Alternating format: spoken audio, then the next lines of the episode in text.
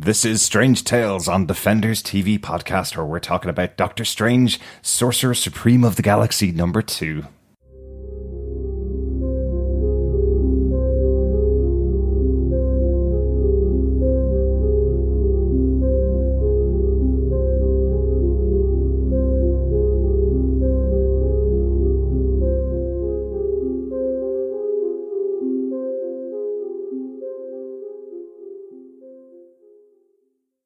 Welcome back, fellow Defenders, to Strange Tales on Defenders TV podcast, our comic book discussion podcast. And this time we're going to be talking about Doctor Strange number two, Sorcerer Supreme of the Galaxy part two by Mark Waid and Jesus Saez. I'm one of your hosts, Derek. Hello there, fellow Defenders and Sorcerers.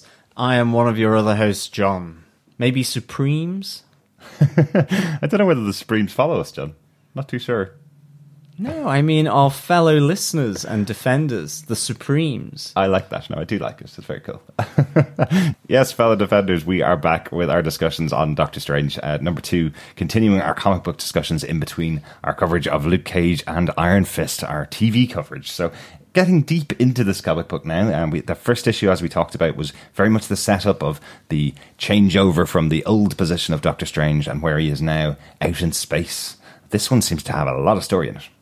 Yes, this is uh, certainly heavier on the story, and it's uh, a really uh, good tale as well uh, for our second official episode of our Strange Tales on Defenders TV podcast. Absolutely, and this is going to be obviously our spoiler filled discussion about this comic book. So if you haven't read it, go out and grab it. Make sure you read through it, and we'll uh, we'll discuss it then when you get back. Uh, this, in continuity terms, this is issue number three nine two of Doctor Strange. Just in case you're finding difficulty finding it, uh, but that should be the easiest way to find it. Yes, and of course, please subscribe to Strange Tales over at our website on defenderstvpodcast.com, where you can pick from a smorgasbord of choice uh, with regards to your podcast catcher.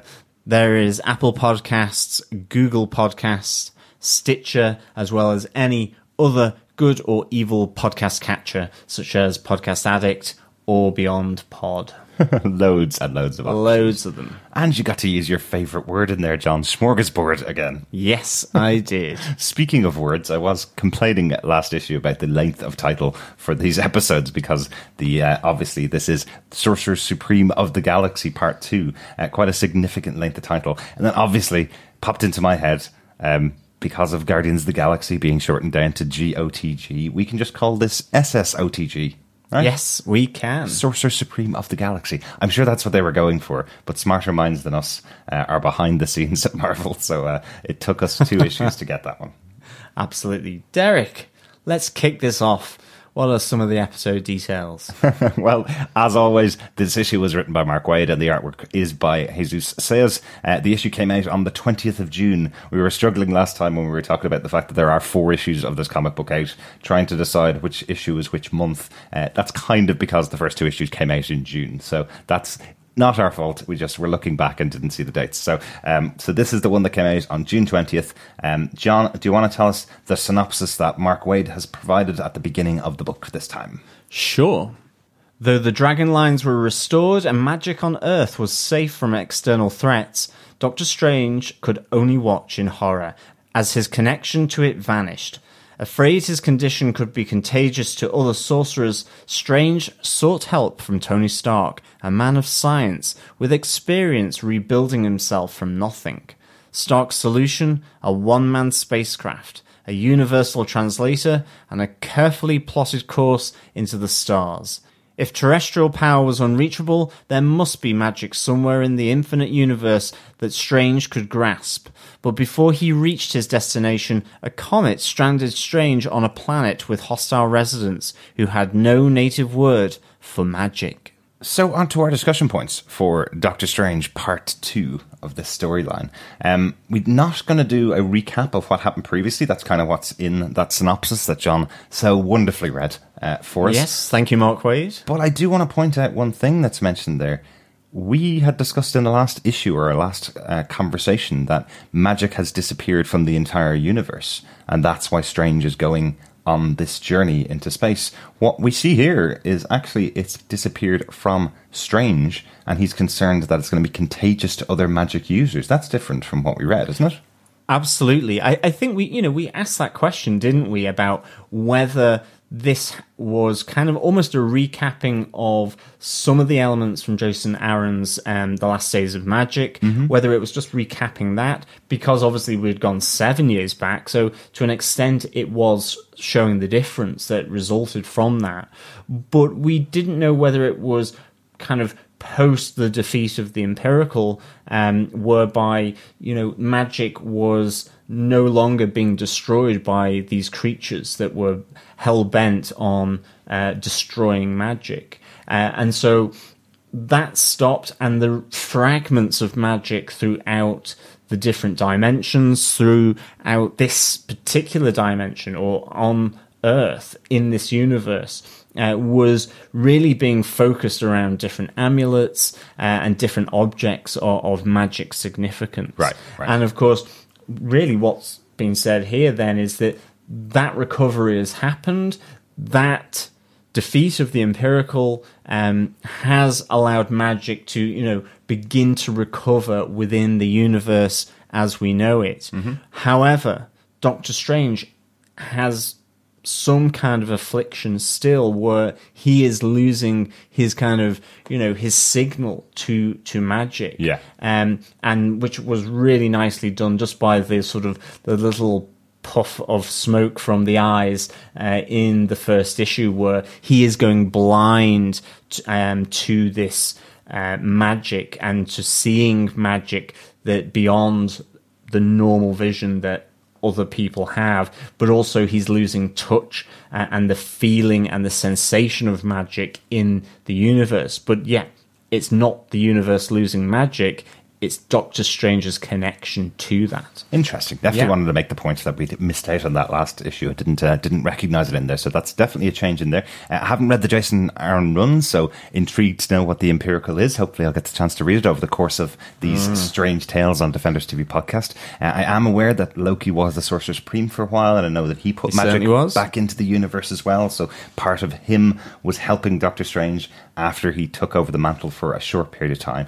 But with that, John, let's get on to our discussion for this issue with our incantations. Incantation number one. Yes, Doctor Strange is a slave and test subject on this unfamiliar homeworld of Garinda. Hmm. You know, we only got a glimpse of um, this new world that Stephen Strange had crash landed to in issue one. Uh, and certainly at the end of issue one, Doctor Strange was kind of thinking, you know, I come in peace, I come in love, you know, uh-huh. uh, expecting that it wasn't a hostile race. But here, um, they absolutely have put him in prison. And what we see here is beyond that, I think at this stage he's saying he's about 70 odd days in captivity. Yeah. Is that they're also um, using him as a test subject. We see a lot of uh, panels here where he is being poked, prodded, tested, uh, and and they're really um, trying to figure out who this person is. But we have here a race that has no concept of magic. Yeah. They are technologically driven and focused. And so there's a lot of science stuff going on here by the Grindons on Stephen Strange, and it looks pretty painful as well. Yeah, and it does seem like a bit of a joke, doesn't it, that the uh, rocket ship that was given to him by Tony Stark are leader of science on, on Earth seems to have automatically attracted itself to the most technologically advanced race in the universe. It seems like actually maybe this was the destination that Stephen was supposed to be sent by Tony Stark. It's yeah. like, forget your magic. Why don't you go to a really technologically advanced race? Stephen even comments on the fact that some of the things they use feel pretty close to magic because they are very far advanced to where we are on Earth. Yeah, this could actually have been a bit of a recce from Tony Stark. he knew about this planet. You know, he had aligned the Hubble Space Telescope or something like that towards this world, and he had figured out it could hold life. And he was like, going, "Do you know? I'm just going to plot a course to Grinda."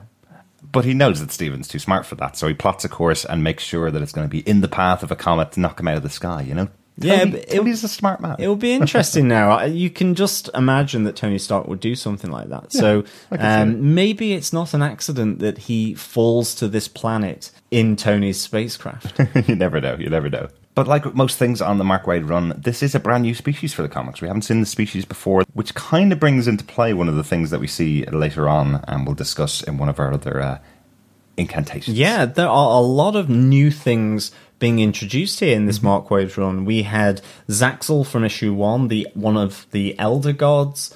Uh, being introduced, so that's kind of interesting, and you know, you really hope that these things will be used again by other writers absolutely. and, and in other um, Doctor Strange tales or other comic books, you know, with Brother Voodoo or Iron Fist or whoever. You know, it would be really, really good to see, you know, these new um, characters and a new lore being generated. Yeah. Well, hey, he's out in space. You know, maybe the Guardians might use it in another book, or maybe we'll have Captain Marvel using it in another book. Maybe it'll form part of the Infinity Wars that's coming up uh, in the later books.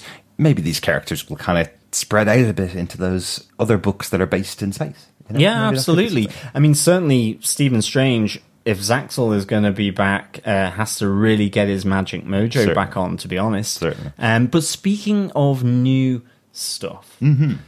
incantation number two, we have Stephen Strange with a potential new ally. Maybe. Yes.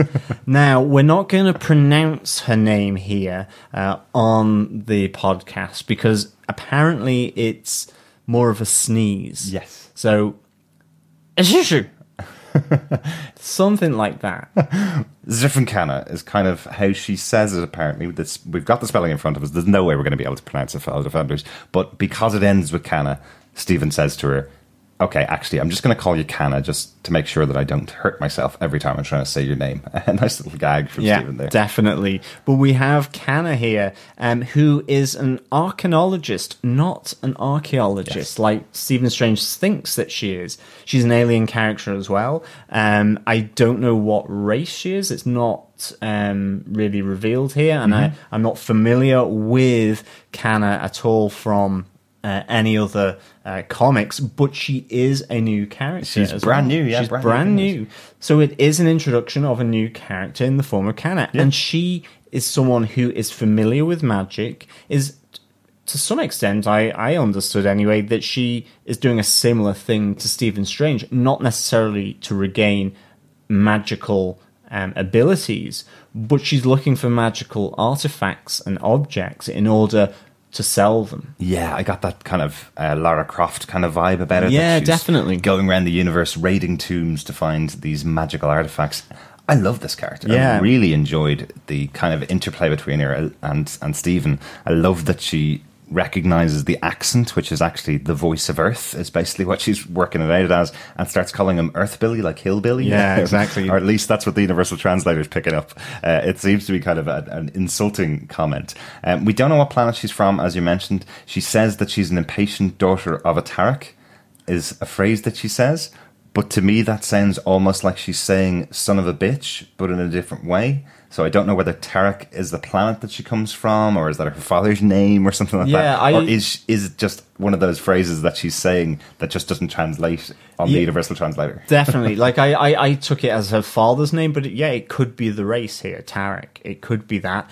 Um, Or it could be like "son of a bitch." yes, exactly. Because she, she she's a little skeptical of um, the universal translator. She sort of clocks it immediately that he's got one because she kind of understands that he would not understand her. Yeah. I love the idea that she's going, there's a familiar smell about you. Mm-hmm. Um, and then obviously with the Earth Billy, as you say, then you're kind of thinking, okay, maybe humans have a, a particular stench about them. um, yeah, again, Lara Croft thing, really good. I love how she, she says to, to Stephen Strange, yeah, I was caught by the Grindons. Um, I was breaking five laws that I didn't know about, but in fairness, I broke two laws that I did know about. Uh, so really, really good. That's right. Um, and as well, just so that we are clear here, an arcanologist is someone who searches out for arcane magical items. Yes. So she's definitely an explorer. She is probably um, a little bit of an Indiana Jones about her. There is a bit of archaeologist in this archaeologist. I have to say, one of my other favorite lines from Mark Waid in this uh, in this issue is when she says, "Stephen, you have to try harder with your universal translator. I can hear the quotation marks around archaeologist." really good, really good. Yeah, really, really. I like good. these two. They're they're yeah. working very well together for me. Um, we'll talk about the artwork uh, a little bit later on in, in, one of our later points, as usual, uh, as we go on. Um, John, do you want to take us on to the big moment, the big thrust of what happens in this issue as Doctor Strange tries to escape. With incantation number three, we have that Doctor Strange has revealed to the Grindons the existence of Earth. And it's through the escape by him and Kanna from, from the jail. Um, they're racing to get to her ship um, that has been docked uh, as she's been arrested. Um, but as they're trying to escape, they're kind of hunkering down, trying to hide from the guards that have been put on alert. Doctor Strange hears that because of the tests that they have done on him, they are now very, very intrigued, very, very interested in space travel. And in particular, their destination will be Earth. Yeah. So there, there is this image of this huge spacecraft being built in the city on Grinda. Um, and this is all because of Doctor Strange having crash landed on their planet and then becoming interested in his home planet. And I, I, think as well that up till then, we do get this hint that they aren't or haven't been in the past interested in exploring other planets or, or going beyond their own atmosphere to, to explore. Yeah, and I really like the reason why is because, well, they could do everything they, they want to on their home planet. Why would they need to go out to see the stupider races? It's kind of the attitude of it. But they realize with the prodding and poking that they've done to Stephen Strange, actually, the society on Earth is far more advanced than they thought it was going to be. So, um, an interesting one here. We know that Stephen Strange, as the Sorcerer Supreme, protects Earth from threats from other dimensions. That's his main thrust of the character. That's the main thing that he does. And he's now created a problem possibly for the Avengers who protect Earth from extraterrestrial threats. So, quite interesting. He was almost setting up the Avengers to have a huge battle against an entire race coming down to attack planet Earth because of the information that they learned from him.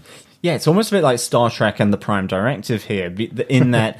you know, Doctor Strange should never have shown himself, revealed himself to this species, mm-hmm. and um, that unfortunately, because of the crash landing, he had no choice. But that Otherwise, he would have had to have been tiptoeing around metaphorically um, to find magical and mystical items on this planet if they even existed and of mm-hmm. course we find out that they actually do as yeah, well yeah. Um, but the the grindons have hidden them that and this is where Kanna has been um, arrested and captured previously these underground caves or vaults where they put anything that doesn't adhere to their particular ideology about technology mm-hmm. uh, and their prescribed sort of narrative about their race and their society. They've all been put out of the way. I mean, you know, this really is censorship uh, uh in that sense. Yeah. yeah. Um, and what Kanna has actually found uh, before she was captured is again, it's a new object. It's a new magical object here. It's um, called the Eye of Bosphorus. Um, and it is an object of unlimited power. Um, and the this Eye of Bosphorus can grant those that wield it uh, one spell of their choice, regardless of its power. Mm-hmm. Um, the artifact can only be used once, and it will turn to dust afterwards. So, again, really interesting. We have this new magical object that's being introduced as well. I love this. What yeah. a great MacGuffin, as as they call them in the in our TV and movie coverage. What a great MacGuffin for uh, for Mark Waid to create here. The one object that can solve all of the world's problems. It's the the object equivalent of the genie in the lamp you know, rub it once and say, I need a thousand more wishes kind of thing. You know, it will, it yeah. will do whatever it is you want. Stephen looks at it for the first time, looks upon the image that's drawn for him by Kanna and goes, all I need to do is say, let's get all my magic back, sort out everything, everything we need to. And unfortunately, because of his own loose lips, um, he has to use it to close off Grinda from the the universe. Has to close off this planet so they don't attack the world. Yeah, it, it's um, like I actually thought this was a little harsh from Stephen Strange actually because I was kind of like going, are they all going to suffocate in there? Because effectively, it's like putting a plastic bag around uh, a planet or something. You know, No, he's Or- very specific about his spells. has so- it blocked out their light so that you know the plants die because they can't photosynthesize, and and ultimately the Grindon race will die because Stephen Strange has kind of put this magical lock around and and cover around this uh, planet. I mean, the image of it is like fab. I loved it. I loved this kind of white cloud enveloping the Grindon homeworld, um, with Doctor Strange in the middle of, of a whole incantation. Yeah. Um, the the other great thing about this is that he he has tried to use it once uh, and it's not worked. And that's because you have to combine the spell with adrenaline hilarious. and it's just so good in that yeah he effectively looks as though he's about to base jump um, from high orbit with this stone. Uh, it looks like he's possibly trying to escape trying to flee from from Kanna with this like fantastic object that he can solve all his problems with. Um, but instead he uses it to close down the planets so that the Grindons can't leave to go and either attack Earth or to enslave Earth. Um, so th- this was really nice, as you say. It's a, it's a nice catch twenty two. He's got the answer to his problems in his hand, but ultimately he acts selflessly um, in order to stop the Grindons from attacking Earth. But yeah, it is quite a big solution to the problem, isn't it? They, It really is. They threaten Earth once, and now they can never do any space travel again, and no one can ever visit the planet again, is what we hear. That he's closed off all routes in and out of the Grindon homeworld. So, quite a significant choice here. Yeah, what's As- it? A sledgehammer to crack a walnut? That's the one. Exactly. Exactly. Uh, we do see at the end of this that himself and Kanna, now that Stephen has had some experience of magic again, the adrenaline's been rising, and now they go off on their adventures for more magical and mystical artifacts. That's how their story ends. But as we've learned from many, many Doctor Strange books over the years, the biggest through line through all of them is magic has a price. So on to incantation number four. A mystical accountancy firm, John? That be accurate? Yeah, it, like it's kind of interesting, really, isn't it? Because the um, the accountant who is receiving the accounts receivable for uh, Doctor Strange just looks like a regular human, yet the hand that passes him the envelope is a devilish looking hand indeed. I mean, it almost reminded me of you know some of those classic.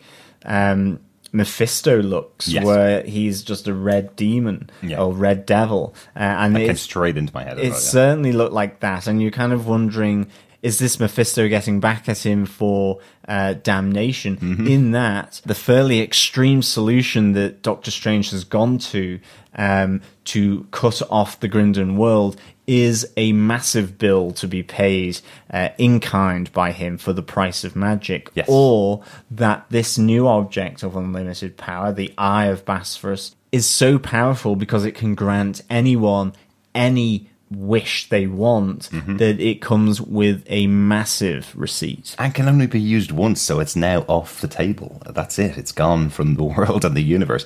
Fab. I love this storyline. I love this idea that that they hit upon with Doctor Strange. We talked about it numerous times off the podcast as well as on the podcast. But this concept of yes, he is a supreme magical powered person, but unlike somebody who can punch very strong or run very fast, his magic has a price. There's always a price to pay. This concept that's come in very regularly throughout the Doctor Strange books. And what a great way to do it. Yeah. Have somebody who is totting up the books looking at this photograph of Strange over the top of a planet as he closes it off and going, oh no.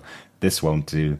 Is it because it's Stephen doing it? Is one of the questions that I have coming out of this. Is it because it's Stephen Strange using this power and Stephen Strange is not supposed to be using these powers at all, or is it the power that he's used is so powerful Yeah, that exactly. he has a huge price to pay? And that's my big question coming out of the book. And that is the question. I also like the the fact that it is a bit Buffy the Vampire Slayer, uh, or should I say Angel, uh, with regards to the fact that it is this magical accountancy firm Hmm. that deals with the payments needed for the use of magic. Nice. Um, you know, we've we've got the bar, the secret bar, where all the mystical, magical characters uh, go for for a drink and to, Yep. to meet up. Now we've got the magical, mystical accountancy firm, and it did. It really reminded me of Angel, Like and I really liked uh, that idea. I do hope we get to see more of this accountancy firm for sure. Absolutely. Let's quickly go on to our final incantation, John. Uh, we have to talk about the artwork for this book. I think this this scene that we've talked about a few times here, the Eye of Bosphorus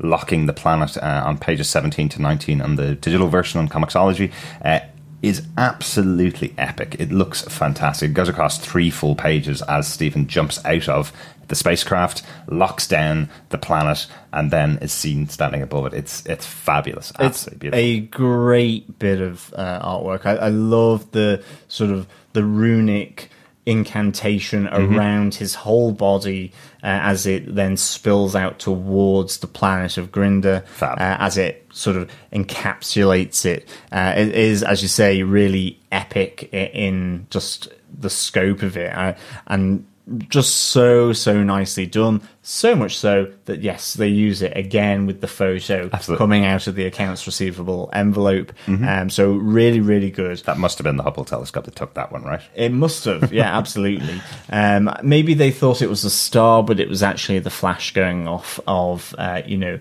the the accountancy investigators. and again, the design of Kanna, I think, is pretty cool. You know, Yeah. it kind of reminds me of the Predator kind of dreadlocks coming out from top of her head. Really, Nice. really good. That's only because Um, we just watched Alien versus Predator, isn't It, it? it, it really is, yeah. Um, It really ha- reminded me of some of the designs that are in the um, excellent book Saga, the Brian K. Vaughan book. Yes, that is true. When we're going out into space, we're seeing new, seeing new creatures, and new characters. There are obviously going to be uh, some that we've seen before. Uh, in this case, seeing this character Kanna, she's got a really good presence about her, and it comes across in her look and in her style. She really has that dismissive, cocky arrogance of a Han Solo, that kind of uh, that adventurer side of her, like a Lara Croft kind of thing. You know, she doesn't seem to suffer fools. I love that conversation that they have up to the end of the issue. She hasn't even asked Stephen his name because here I was treating you like a sidekick. You know, uh, I love that kind Yeah. of style, this design, and we said it before in Doctor Strange comic books. One of the things that artists should get excited about when they get the opportunity to work on Doctor Strange is what you can create.